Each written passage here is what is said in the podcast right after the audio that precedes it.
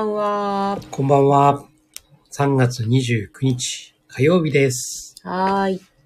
はい。昨昨日日はは、ペンニンが出張だったため、はい。できませんでした。失礼いたしました。一瞬考えたんだよ。遠隔で、こう、コラボ配信すればできるのかなって考えたんだ。考えた。ちょっとね、日付を超えてしまったので、うん。ダメかなっていう。お疲れ様でした諦め。ました。ありがとうございます。はい。くたくたですね。くたくたですね。うんいや、くたくた、うん。そうですね。特に、何が大変だったということでもないんですが、やっぱり移動がね、そうだね。2時間くらいの距離かな、車で。うん。2時間の距離って聞くと近いんですけど、高速飛ばして2時間。飛ばしたの？いや、飛ばしてませんよ。2時間もかかんなかった。まあ、別に俺は咎めないけど、うん。うちにはね、あの、はい。家の中に警察がいますからね。そうなんですよね。その警察が今回は乗ってなかったんで、ね。非常に快適に。罰金取られますからね。そうなんですよね。何キロを、なんだっけ？うんと、高速だったら、えー、20キロオーバー以上の場合は、100円。罰金100円。いそうです。やでも高速もさ、制限速度が100キロになってくれたうん。区間がお多いじゃない。うん。非常に助かるよね。ね。ちゃんとそこ見てるから。ね今80でした。え。うん。はい、20キロオーバーです。車のエンジン音でね、そスピードがわう。かる分かっちゃね。うよね。回転数が上がってね。ね。ちょっと踏み込むと。そうそうすぐそう。止まる、咎められる。すぐあのバックミラーに映ってくるからね。パパーって。いや、まあ、安全運転に越したことはないからね。そうですね。特にね、こう春になると、あの、雪が溶けてね、ねえ、うん。今までのそのストレスの解放というか、そうですね。リバウンドでどうも飛ばす方たちが増えてくる。うん。まあ、非常に危険なね、そうね。運転が多いんで。粗暴な運転はちょっと勘弁してほしいようん、で、なぜここで事故るみたいなね。ね。うん。気をつけて。はい。気をつけましょはい。はい。というこう。とで、はい。あのね、今日ね、ちょっと日経新聞見ててね、おうあの、統計？まあ、統計？そう。子供のね、うん。あの、学力が、うん。あの、コロナでね、うん。あの、最初、最初のコロナか。最初のコロナっていうか。うん。あの時に結構学校休校したじゃないうん。うん。うん。長期間にわたってね。うん。で、それで学力がどうなったのかうん。っていう、まあ、記事があったんだけど、うん。まあ、これ、総務省がとかかな。うん。で、結果、うん。まあ、2020年9月のね、うん。まあ、学力テスうん。ト。で、結果、その過去とね、比べて、全く変わってないと。おー。うん、学校を休んでても、全く変わってないと。うん。でも、うん。二極化してるんだ。ああ。できる子はできて、はいはい。できない子はできないっていうね。うん。まあ結局、足し算足せば平均平点均値は変わらない。うん。でも、その差がうん。広がったうん。という理由が、うん。まあ学校はね、学校休みだったけど、うん。夏休みをね、こう短くしてうん。授業をやったとかっていう部分で多分フォローアップできたと思うんですよ。うん。で、その差はななんでできたかっていうと、うん。家庭の家庭学習。はは。ここで、うん。まあ、特に中学生の親なのかな、うん。まあ、子供のね、勉強うん。をこう見ましたかと。うん。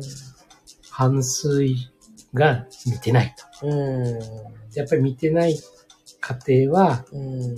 もうん。下がってるうん。ういうところがね。まあ、見るっていうその度合いっていうのはね、うんそれもあるんだろうけどさ。結局多分何かに任せきり。うん。で結局は塾も休みだったし。うん。だからおそらく、まあ、例えばオンラインでね、うん。あの、そういう学習を受けるとか、うんそういうのあったと思う。もしくはドリルをやるとかね。そうだね。なんか学校から出てたもんね。うん。というのに、こう、任せてる家もあるだろうし、うん。それか全くね、うん。あの、もう放置っていうかね、うん。っていうのもあったんだろうし。まあ、いずれにしても、やっぱり見てないっていう親が半分ぐらいうん。いて、やっぱりそういうところの子たちっていうのは学力がうん。落ちてるっていうところで、まあ、家庭学習ってういうん。大事さっていうのうん。が、まあ、非常に見えたと。そうだね。別にさ、学歴っていうのは必要ないと思うんだわ。うん私はね。うん。でも学歴は必要ないけど、学力はある程度必要だと思うんだよね。そうですね。それはもちろん、いや、今になっても、高校の時の数学は実生活に役に立ってるかとか言われるとさ、いや別にって感じだったりはするんだけど。やっぱ小学校、中学校の時の勉強っていうのは、何かと基礎になっていて、例えば理科にしろ、社会、まあ社会とか、数学、算数とか国語とかっていうのは割と実生活に結びつきやすい。とかね。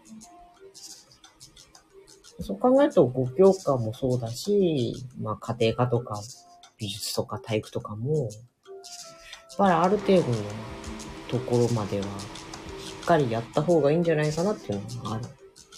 そうだね。あのー以前の我々が受けた時のその教育っていうのは、あくまで詰め込みじゃない？うん。なので、本当にあのーそれって意味あるのっていうさ、うん言葉が非常にうん。大人になって役に立つのそれって、うん。覚えたのいいけど、みたいなね。うん。そういう言葉が多分マッチすると思う。うん。でもね、今のその子供たちのうん。その教育っていうのは、もちろんその知性をね、うん。あの知識をつけるためのその詰め込みの部分はあるよ、もちろん。うん。でも、それ以外に今は本当にこう考えさせる。力をね、うん。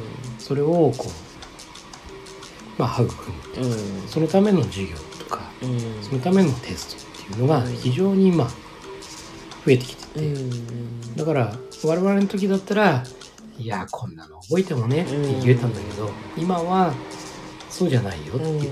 だからそこを一緒に考えたら、確かにそうね。だから親世代はどうしてもね、やっぱり社会で生かし。たんですかって言われても、うん。いや、それ全然覚えてないようね。ん。で、子供にさ、例えば聞かれてもさ、うん。ちょっと困っちゃう部分あるじゃない。うんでも、我々が受けた教育とうん今の教育はやっぱり変わってきてる。だそこをやっぱり見て、いうん。や、これはこういうためにうん。今こういう学習、こういう学びをしてるんだよと。うんただ単に暗記とかね、うん。もうそういうことだけじゃないんだよね、うん今の教育はね。っていうことを教えてあげたらいいかなっていうふうには思うね。あ、佐々木さん、こんばんは。ありがとうございます。ありがとうございます。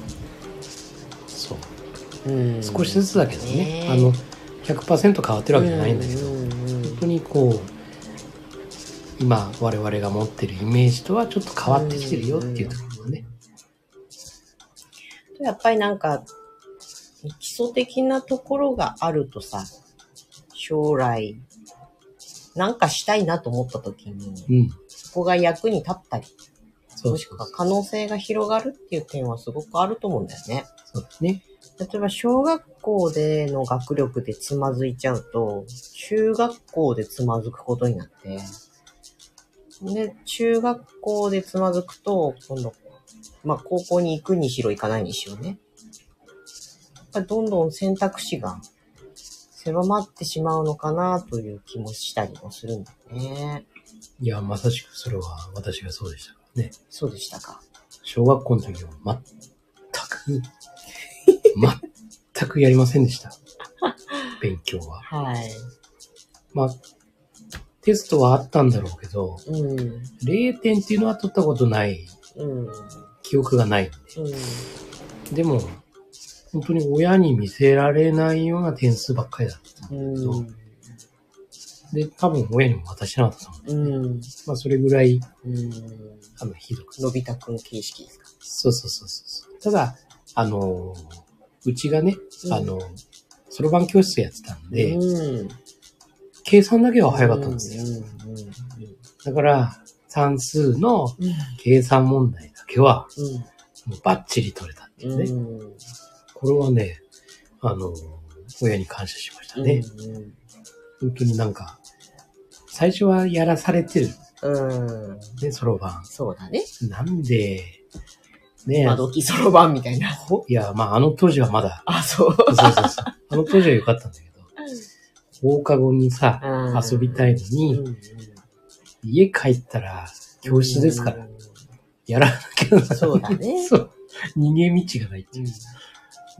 あの、帰って普通ね、こうランドセル置いて遊びに行ったりするんだけど、帰ったらそろばんが待ってるって毎日？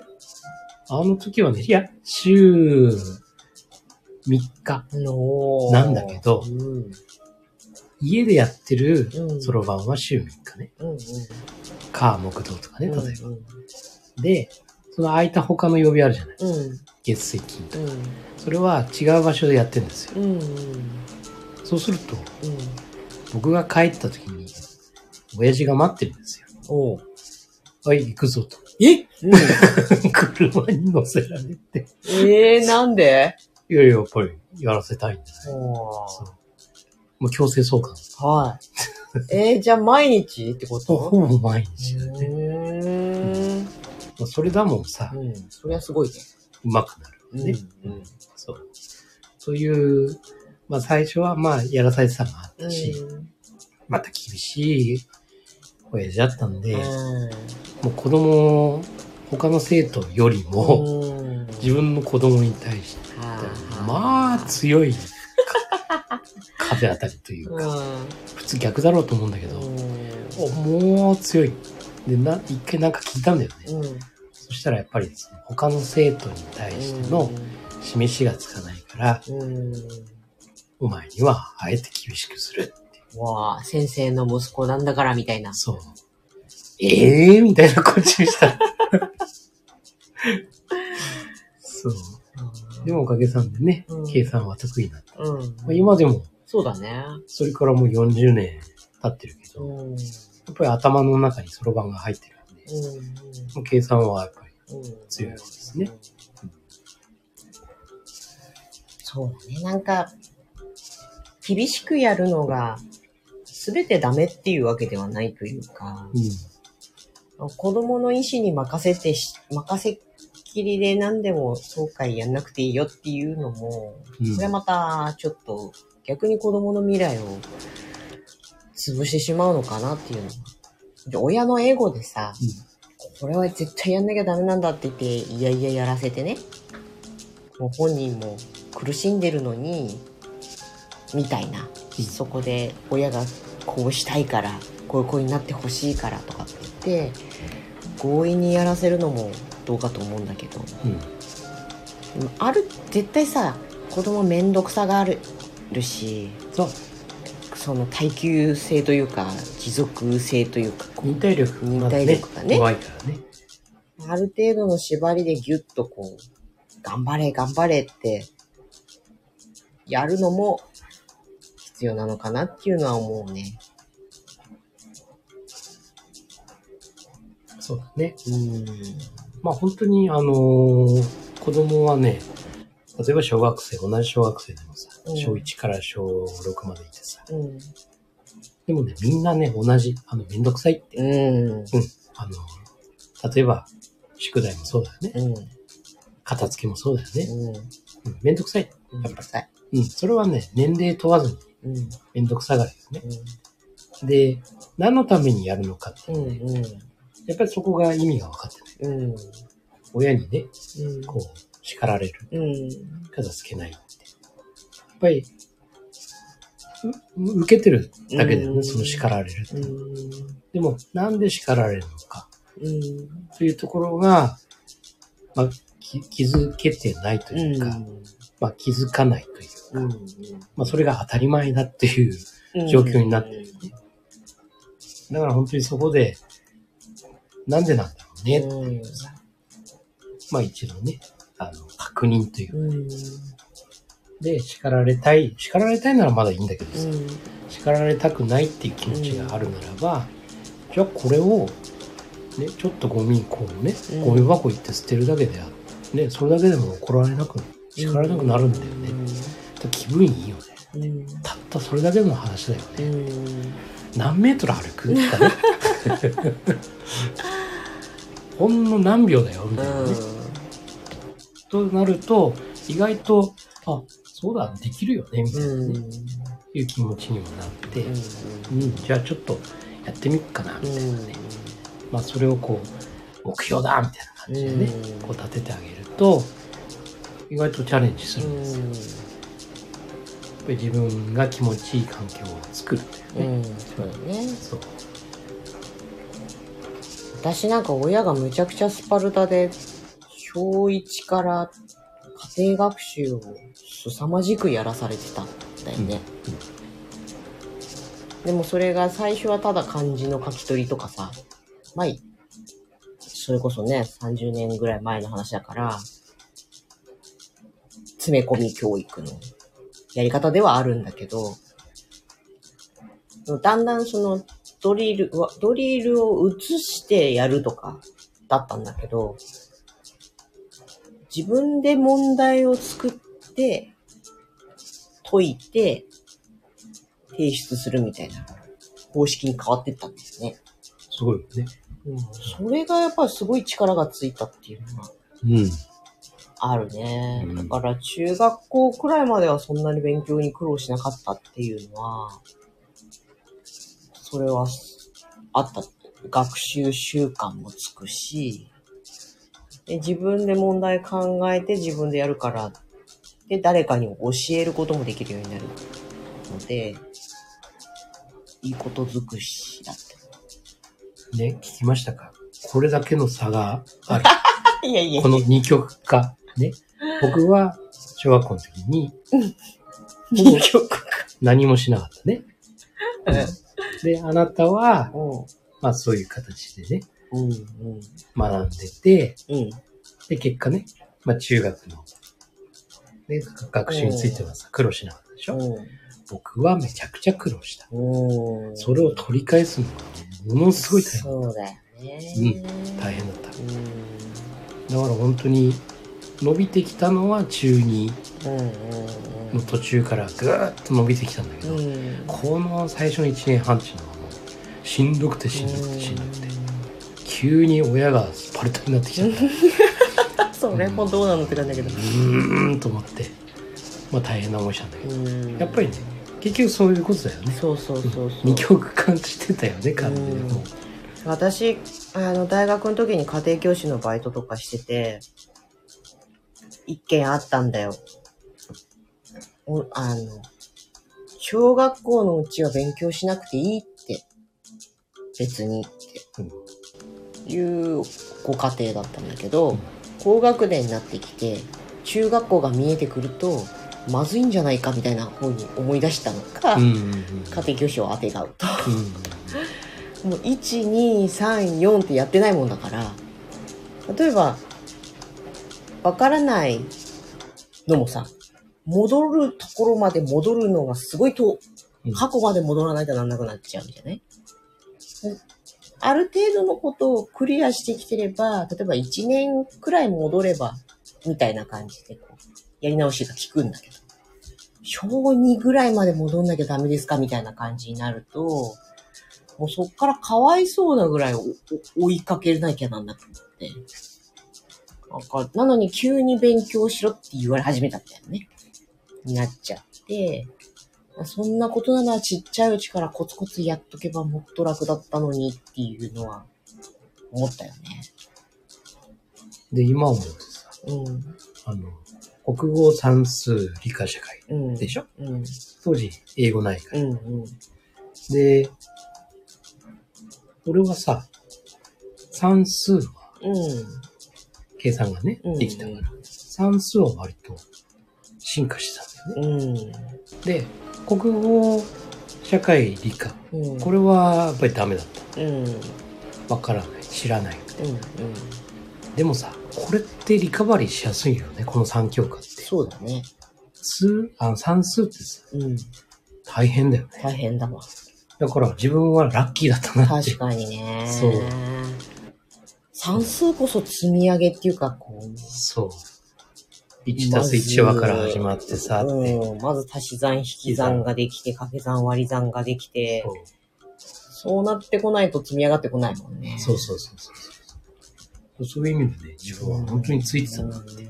だから、中学入って、うん。うん。1年半でリカバリーできた。うん。いう理由はそこだったんですよね。だから本当にね、あの、やっぱこれは小さい時から俺はうん。算数に関してはね、うん。できてたから、よかったんだけど、やっぱりこういう積み重ね、そうだねそ。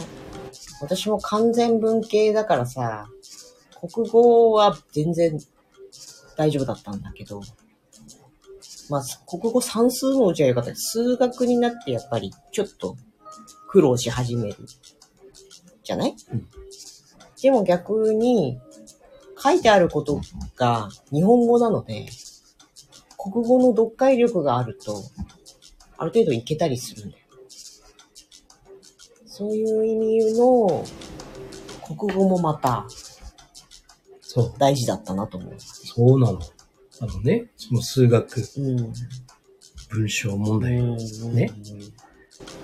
国語がね、苦手だった。はあ えーって書いてるその問題の意味がそうだよね。ピンとこなくうって、ん。そこでやっぱり点数を落としたりとかもあったんだよね。まあそこはもう問題をね、何度も同じような問題を繰り返してやることによってクリアしたんだけど、うん。なかなかその文章の引っ掛け問題もあるじゃない。うんあるね。それやられやすいんだよね。うん苦労した。そうだよね。うん。逆に私、そういう方ができたうん。から、まあだから、引っ掛けもそうだし、あと社会とかもさ、だらだらだらだら書いてあるのがみんなこうあんまり読みたくないから、なんとなく早とちりして書いちゃう理科とかもね。その辺も読解力で全てカバーしてきたみたいなところが、あったから、算数のそういう基礎的な積み上げと国語の読解力があれば、リカバリーはね、うん小学校のうちはできると思う。ね。そうそうそそこやって、で、中学校になってさ、やっぱり義務教育の間っていうのが未だにね、やっぱり横並びでこう。うんう、。やらされてしまうから、うん。そう簡単にはね、まあ、私立中学校に入れてなんかね、のびのびやれればいいのかもしれないけど、もし公立に通うってなると、そうそう。結局ね、そうそうそう。現場は、ね、ガラッと変わってるってわけでもないから、ね。ある程度のところが必要になってきて、うんで、できない、わかんないっていうその劣等感でこう、なんかね、うん。そうそうそう。自分なんてみたいなさ、なっちゃうんだよ。あれがなんかちょっと、だからうちの子もそうだったじゃない、割と。うん。こんなに勉強しろしろって言ってきてないから、うん。なんでこんなアホな間違いをするんだみたいなさ、うんうんうん。ちゃんと読んでおいでみたいな。あの、英語のね、犬は何ですか？ね、ドッグでしょ？うんまあ、か書くやつね。うん。DOG うんだよね。ダック。ドッ、ダック。なん、なんて読めばいいんだろうね。そうね。そう。そんな感じよねう。ん。だから、どうなっちゃうかなと思ったけど、まあ彼女の場合はコロナで勉強をやたらと頑張るっていう。そうだね。そこでリカバリーうん。したっていうのはあるから。まあ本人の意思とね、親がやれやれって言っても、しょうがないっていうところはあるんだけど、まあ、やれる環境なり、やり方、うんやっぱりすごい一緒に考えて、う。うん。どういうやり方、じ私のやり方、私がそうやって育ってきたやり方をこう押し付けてもさ、適合しなかったりするから、どうやったらこの子がより効率的にこう、学びをね、加速させていけるかっていうことを一緒に考えて、う。うん。一緒に努力したよね。そうそうそう。そうだ。結局、人それぞれのパラダイムうん。あるわけで。うん。本当にその勉強に対するパラダイムうん。う人それぞれだし。だから今までの自分の経験うん。が、この人にも当てはまるだろうって言ったら、パラダイムはやっぱり違うわけなんで、やはりそこをね、この人のパラダイムはどういう風なね、ものなのかなっていうものを理解しながらね、うん、その上で、じゃあ、よりウィンウィンになるためには、どういう方法があるんだろうっていうものを考えてうん一緒にね、で、一緒にちょっと進めてみて、で、その中でいい方向だなという風になった時に、じゃあ、うん。うん。一人でやってみてって、もしくは、新たなツール、うん。でそれこそオンライン授業とかっうん。ていうものを、これ、いいかもしれない。うん。みたいなうんいわゆる第三の案が生まれたりしてね。そうだね。うん。というね、流れで、こう、なりたい姿の方にね、うん。進めることによって、まあ本当にピンチがチャンスに変わるというかね。だからいかにパラダイムがそれぞれ違うかっていうことをねね、意識してやってほしいな。うんまあ、なんか、負けず嫌いなところがあんまりな、あるようでない、うんないようであるっていう子だったからさ、うん。負けるぐらいなら戦わないみたいな、うんところがあったのそうだね。ね。で、それをどうにかこうにか小学校のうちにこう、どうしたらいいもんかって思って、で、結局そのコロナの時には、あの、本当に心から、この休校の間が運命の分かれ道だぞと。そう。ここでやるか、やらないかで、多分、全く違う世界になるっていうことをこう言って、で、やるかやらないかは自分で。決めなさいと。選択肢だうね。ん。ただ、私としては、今ここでどうせやることないんだから、うん。めちゃくちゃ頑張るっていうのもありじゃないかなと思うよっていう話をして。うん。まあそれでね、ものすごい頑張ったよね。ね。劇的、ビフォーアフターですよね、うん本当にね。ほんとほんとうん塾の先生なんかもうさ、一回宇宙人に連れ去られて脳みそ入れ替えられたのっていうぐらい変わったっていうか。なんか埋められたんじゃないかな。そうそう。チップ埋められたのかもしれないそうね。そうそう。うん。まあおかげでね選択肢が広がり、うん。まあ、結局高校選びとかもさうん。選択肢がある中でうん自分がっていうのも、そう。そこまで至るにもさ、うん多分あのまんまなんできないできないできないで言ってたら、うんどうせできないんだからっていう逃げの一択で今の高校を選んだかもしれないけど、そうそうそう。今はもっと向上するために行くっていう意識だからねね。あ全然いいなと思うんだよね。まあ本当にね、うんあの、我我が子ながらすげえなって。ねえあの、うんストイックなうん。自分との約束を守る誠実な方ですよね。逆にそれを乱されるとめちゃくちゃ機嫌悪くなるけどねそうなんだよね。下手なことできないんだよ。本当。もうそれはそれでねうん。いいなとね。いうことで。いや、本当にね、だなので、あの、ぱりコツコツね、うん継続してそうだね。やっとくことっていうのがね、非常に大事だと思います。辛い、しんどい。だって習慣化だってしんどいんだからさ、大人になろなったってね。ね。うんこう、毎日さ、何々しましょうっていうことがめちゃくちゃ大変なんだけど、だからこそ子供だってそれは大変なわけで、ただそこで頑張ることが、これからの道を作るっていうん。うのがね、そうなんですね一。緒に歩いてあげるっていうのは本当に大事かなと思うよね。だから、まあ、自分はね、うん。中学校でね、リカバリーしたけども、うん。そこでもうスパルタ教育が始まって、うん。で、寝る時間がね、うん。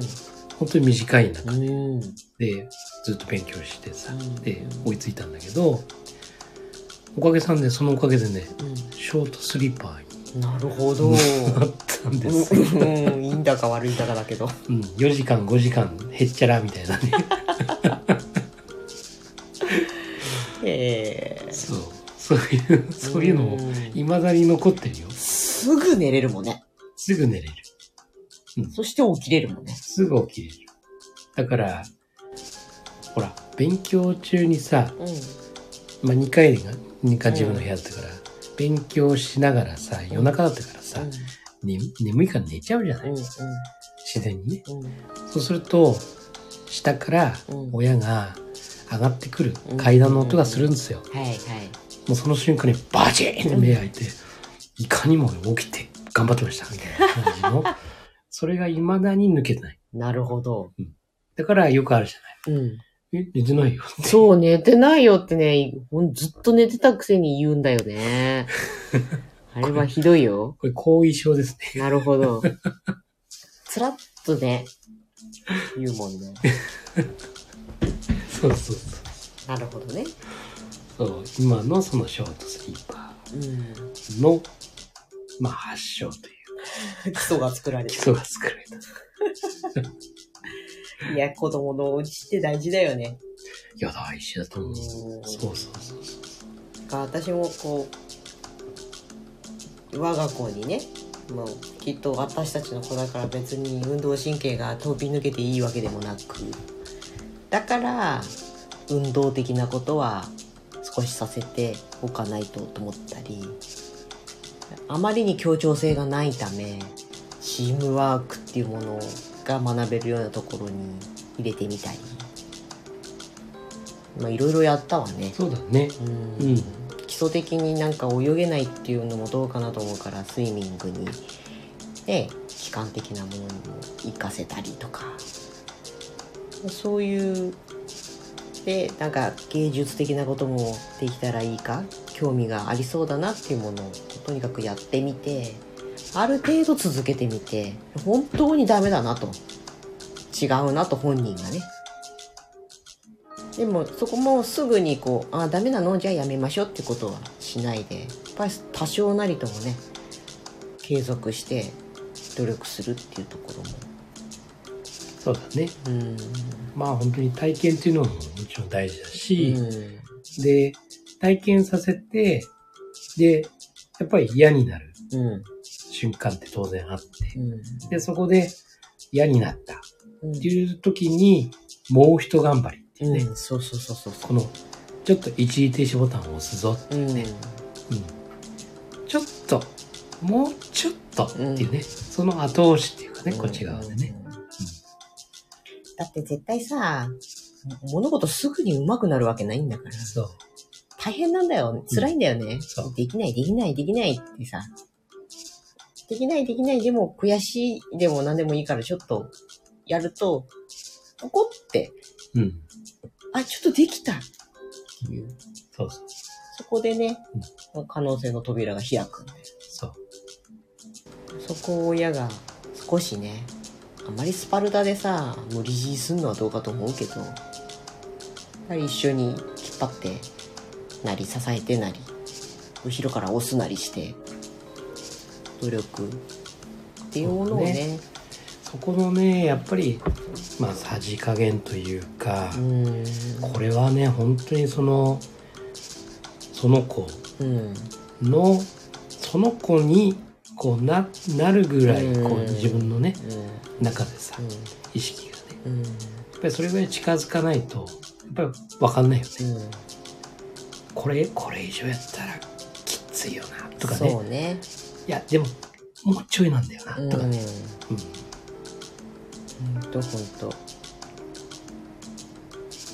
まあ、無駄だったって、仮にね、思われても、うん本当は無駄じゃないと思うんだよね。うんまあ何かかんかにつながると思うんだよね。そうそう。うん私もなんか、もうほぼ、ほぼ無理やりな感じで習い事させられてた習い事と、自分の意思でやりたいって言った習い事とあったんだけど、自分の意思でやりたいと思ってた習い事は、もう随分はなやってなくてね、離れているけど、あ、年取ったらもう一回やりたいなとかって思ったりもするんだよ。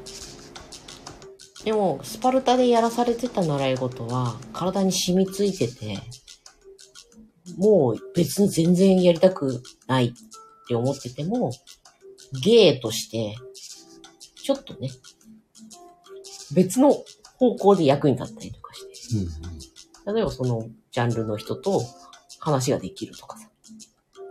そうだよね。うんうん別にその芸、芸というか、それが技術が今の生活に何か役に立ってますかって言ったら立ってないんだけど、その知識とかやってきたキャリアとかが何かのついでに支えてくれるっていうことあったりするからうんね。そうそうそうそう。だから勉強にしろ、習い事にしろ、継続して、ちょっと頑張ったっていうことは、大きな自信なり、そうね、支えにそうなの。なってくれると思うよね。だからあの大学の時にうん。塾の先生やったんですよ。うんうん。アルバイトでね。うん。で数学の先生やったんです。うん。で中学中学校中学生向けの、うん。まあ、クラスもってで教えてたんですよ。まあ中学校もね、うん。もう数学に関しては割と得意だった。うん。で、ヘルプで小学生のうん。数算数か、うん。算数を教えてくれってうん。言われて、まあ中学できるわけだから、まあね誰もがさうん。小学校の算数はできるだろうっていうふうに思うから、ヘルプでね呼ばれた、さあ行った方がいいんだけどうん。うん。あの計算とかだったらいいんだけど、うん計算じゃなくてうん。うん。円錐とか円柱とかっていうのが出てきたんですよはいはでそこのね部分ってねい。ほとんど俺自分勉強してなかっなるほど。たんだよね。うん。はて。忘れちゃった。あらーと思って。あのなんとなくはわかんない、なんうん。となくわかんないけどやばいこれ合ってるかどうかわかんないと思って。で本当に授業本番の中でさ、どうしようかなと思って。だそのクラスの中にね割とその天才くんみたいな人もいるんですよ、でこれわかる人だったら天才くんが手を挙げてうん。よしよし、黒板にこれを書いてくれ、答えをって。やると。合ってるな。うん正解はこれです。じゃあ、説明してごらん。いやー、ずるい。というね。まあ本当にあの、一コマだったからね、それはそれで済んだんだけど、いかにやってなかったら、そうだね。そう、体験してないからさ、そこをさ、うもう、これはね、ん。ああ、いや、受かったなっていうね。やっぱりやっとくべきだよねっていうね、うん、こういうことにつながるんだなっていうね、まあ、その時まあ二十歳の大学生の時に。え思いました。そうだね。はい。やっぱり自分がやってきたことはね、そう説明できたりするからね、そう記憶をたどって。そうそうそうそうそうね 大したねあの、うんプロプロ並みじゃなくてもさ、うんある程度説明できるよねそうねん、ああ、ってこんなんだったなみたいなそう。でその時の自分の気持ちとかもこう思い出してここがつまずいてたわとかそう。意味わかんなかったわ当時みたいなそうそうそう。大人になってみるとなるほどそうかって思ったりねうん。そうなの。だから塾の先生やってる時はすごくその自分のねうん。苦しんだ中学うん時代っていうのがあったんでみんなが「わかんない。うん。何なのこれ」みたいな感じの子でもすごく対応だよねって。そうそうそう。うん。わかるって。先生もそうだったって。うん。でねここなんだよポイントはって。うんこれが分かるとここつながっていくんだよねってね教えられるの、そうなんだよね、うん、そうそうそうそうそうだわ、そうするとねみんながさなんだろう気づきというかうん。なるほどっていうのが増えてきて、うんそうすると興味が湧くんだよ。うん。で関心とか興味がすごくついてきてもっとしたい。うん。いやいやいやもうね授業時間終わりだから、うん次の授業あるから。うん。えー、って。じゃあ土曜日とかってやらないの？って。うん。えって。土曜日休みなんですけどって。えやってよ先生。えうん。ー、って。いうんやーどうしようかなって、まあ、ちょっと塾長と相談するわって。うん。言ったら「いやあのーいいよ」って。うん教室使っても、うん。でもあのアルバイト代は出さないよって嘘嘘でしょ？と思いながら。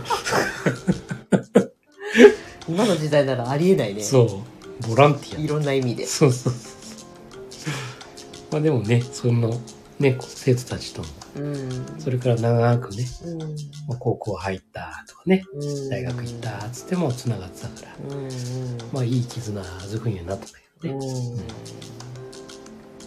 うだね本当ちっちゃい頃の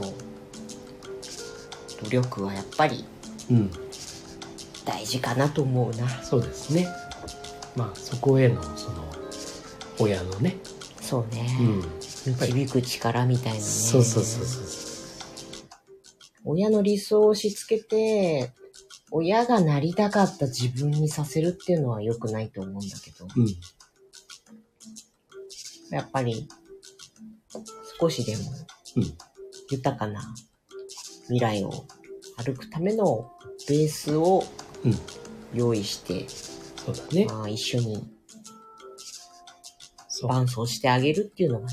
うん、やっぱり一番ねその子とお話をして、うん。うん。その子のその本質というかね本音というかね、でそこをこう見てあげる、うん。うん。うん、そこをこう本人も気づいてないからさ、うん。まあ、そこをこう掘り出してあげるっていうかねそうですね。うんまあ苦手苦手とかなっちゃうと、うんやっても仕方ないとかさ、うん一気にこう、どうしても逃げようとするじゃない。そうそれは大人も絶対そうだけどさ。うん私だ、私とかもそうだよ。もう、英語無理です、無理です。もう、今更やったって、みたいな。もうこの年になってそういうのと、まだね、10代、10代になる前とかの子っていうのとは違うなぁと思うよね。うん。うん。ですね。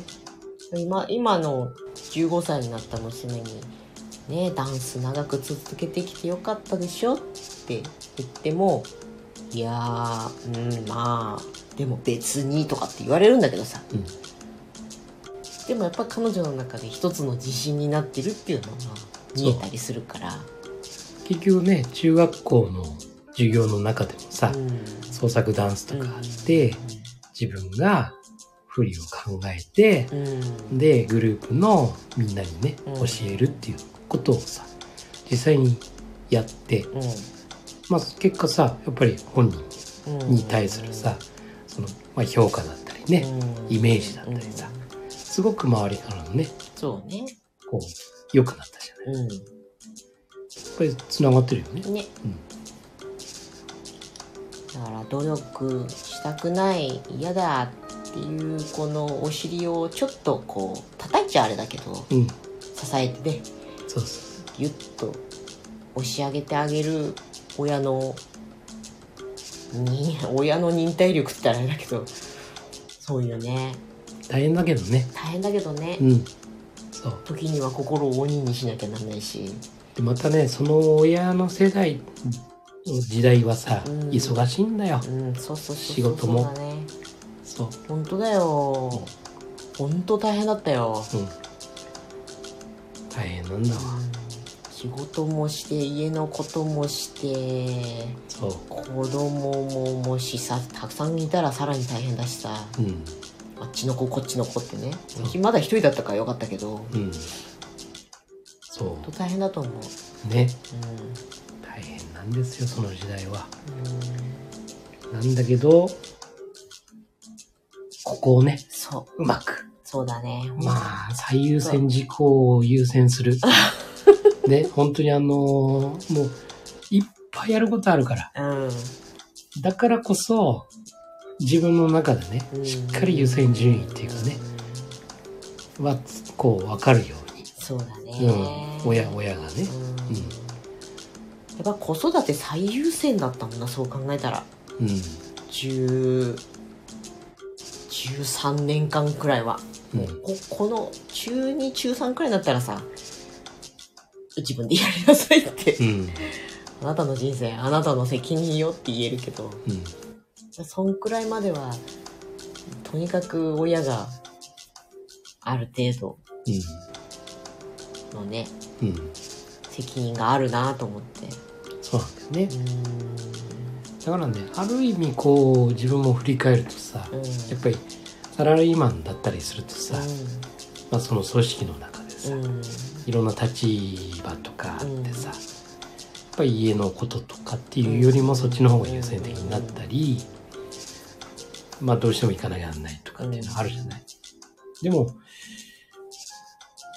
実は仕事ってさ、うん取り返しつくんじゃないかなって。うんだからこれが、その時が仮にね、仕事的に例えばダメだったとしても、また数年後、うん。おそらく仕事に関しては取り返しがつくってうん。思うんだよね。それなりにやってればだよ。う何もしなかったらダメだけどね。んうん。でもさ、子育てっていうのはさ、うん。その時しかできない。そうなんだよ。待ったなしで成長するからね。ね。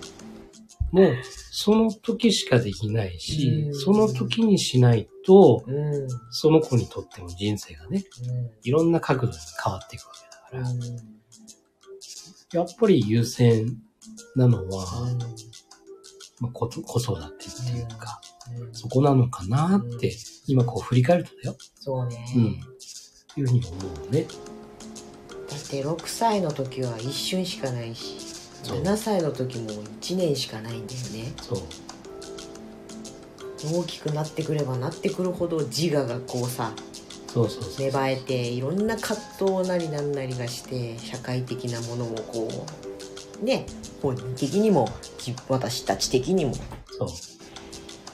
加わってくるからより複雑になっていくんだよね。あ本当ちっちゃいうちから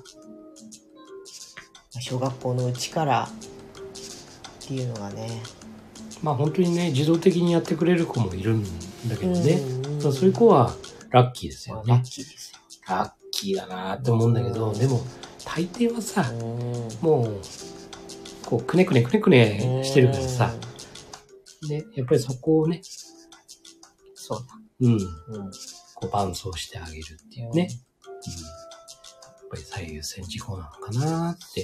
ねえ、また兄弟でもさ違うんだよ。私自分もそうだったけどこう比べられるしさ。うん、お姉ちゃんはこうだったからあんたもそうのはずとかさ。うん、もしくはお姉ちゃんがこうダメだったんだからあんたはそこで取り返せみたいなうん、話だったりさ、うん、そうじゃなくてうん、自分っていうものを見てくれた上でのうん、励ましというかねそうなんだよね。うんだから、一色単に、例えば二人とかさ、うんうん三人、四人とか子供いたとしてさ、一色単に思っちゃそうおかしくなっちゃうよね。うやっぱり個々、ん。うん。それぞれの人格がそれぞれあるんだよね。だからここで見てあげる。うん。ういうところが非常に大事なのかなって。例えば、お兄ちゃんなんだから、弟のこととかねうんそう、そういうことじゃないよねって。私も妹なんだからお姉ちゃんの言うことは絶対に聞けみたいなやつはちょっと意味が分かんなかったしなうん。年長者の言うことはよく聞けとつまり家の中にピラミッドがあってやっぱりさうん。頂点は一番年上の人みたいなうん、そうだよね。それ一生覆らないじゃんみたいなねうん。そうなんだよね。うんまあ、もしくは、こう、全体の、連ね、兄弟の連帯責任だとかね、例えばねうん。というのはね、うんやっぱり一人一人違うからさ。うんうんうんやっぱり親が子供のうちは引ってってそうあげると。そうそうそうそうそね。う。うん。そうなの。大変だけど。まあ、そこが本当の基礎になってくるから。うん。うん。で、本当にね、まあ、7つの習慣で言うさ、うん依存から自立のね、うんうんうん。ところまでそうだね。一緒にね、うん伴走しながら来れたら、うん。あとはさ、ほい、うん。さあ、チャレンジしてごらんっていうね。うん。本当ですよ。うん。うん。それができれば、うん。本当ね、中学生、中学後半になったらうん。自立しまくるからね。そうそうそうそうそ 本当にあ10、10年ちょっとう。うん。踏ん張る。うん。いや、そうなんだよ。そうなんだよ。10年ちょっとだよね。ね。うん。勝負だよ。そそこの10年ちょっとを、ちゃんと基礎なりなんなりをつけてあげれば、う。うん。まあ、あとは自力で切り開いていきなさいと。うんいうとこだよね。そうだね。基礎学力は大事というそうだね。話でしたか。うん。まあ、学力もそうだし、あの、人格という部分でもね。うん。うん。これはもう、ある意味共通してんのかなって。うん。いうふうには思うな。そうだね、学歴ではなく、学力ね。うん。生きていく上で、可能性を積まないために、うん。だね。そうだね。うん。親は大変だよ。で大変なんですよね、やっぱりね。ね。うん。大変だと思います。うん。うん。頑張りましょう。大変だけど、長期的なね、そうだね。長期的な、あの、自分もそうだし、うん。子供もそうだし、まあ、家族全体もそうだし、うん、長期的な幸せ、うんうん。それを望むのであるならば、うん。うん。やはり、やはり、歯を食いしばって努力する時も必要ですと。まあ、いかに相手を理解するかだね。そうだね。うん。いかに相手理解するか。うん子供だからとかね。うん。うんうん。うん。おお兄ちゃんだからとかね。もうそういうことじゃない。そうだね。うん。本当にその子、一人一人のことを理解する。うん。その上でどういうふうにしていくか。それを一緒にうん。うん。考える。はい。そんな、結構喋っちゃったね。久々、久々。あこんばんは、マーベリックさん。運動会は絶対休んで見に行くようにしていました。素晴らし素晴らしい。い。うーん。運動会にもオムライス持ってったのか母。いいよね。な。ね料理人さんの弁当、え。ね羨ましい。え。ねえ。う美味しそう。ん。ね。うん。楽しみになっうちゃう。ん。はい。そんな、いつもありがとうございます。ありがとうございます1時間も喋っちゃったわ。申し訳ございません。はい。ということで、今日はこの辺にしておきますか。はい。ありがとうございまはい、あす。りがとうございます。はい。では、あなたの人生の主役は、あなた自身です。今夜もありがとうございまはい、した。ありがとうございました。おやすみなさい。